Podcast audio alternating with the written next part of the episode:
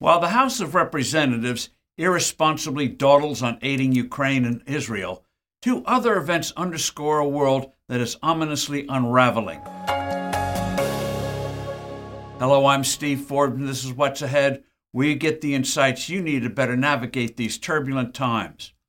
The recent fall of a Ukrainian town to Russian forces because of a shortage of munitions for the defenders and the blatant murder of Russia's leading dissident in an Arctic gulag should seriously unsettle everyone who prizes freedom. This comes as the Russian Ukrainian war enters its third year.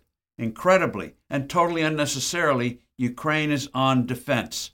Vladimir Putin's horde of invaders are beginning to push back a Ukrainian military that is suffering increasing shortages of equipment and ammunition because the US and Europe are halting deliveries of necessary armaments. Ukraine would have long ago defeated Russia if, at the start of the conflict, it had been provided with the types and quantities of necessary armaments. But the U.S. would never let Kiev get what was needed to finish the job. Biden's timid team was terrified that Putin would really get mad and blow up the world. Occasionally, Putin and his minions utter ominous warnings, knowing they will spook Washington as well as certain chancelleries in Europe. The core problem is that the Bidenites have no real clue what the end game should be. Republican isolationists are now mimicking the confusion and indecision, opposing more assistance for Ukraine on the grounds that there is, quote, no clear endpoint, end quote. All this is music to Putin, not to mention Xi Jinping and the Iranian Ayatollahs. Putin realized early on that the best strategy for a win over Ukraine was to wait the West out. That today, the U.S. led opponents of the Soviet Union during the Cold War no longer had the clarity of purpose and staying power to successfully confront the malignant forces that want a new international order hostile to our basic values that have dominated since World War II.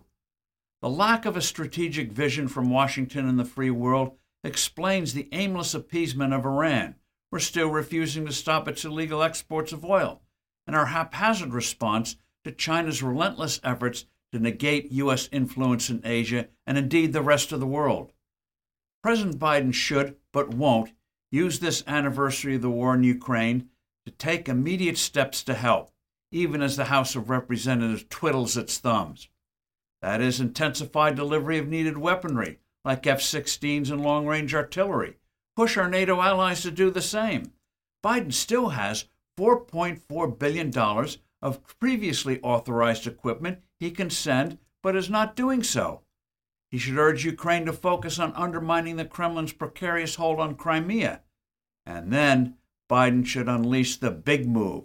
Start using the $300 billion of frozen Russian central bank assets to fund Ukraine's war effort. That would be a huge blow to the Kremlin. One way or the other, Putin would know Ukraine could fight on with increasing strength. He had Alexei Navalny killed because he thought there'd be no meaningful repercussions. Using those frozen assets would be a fitting response. I'm Steve Forbes. Thanks for listening. Do send in your comments and suggestions, and I look forward to being with you soon again.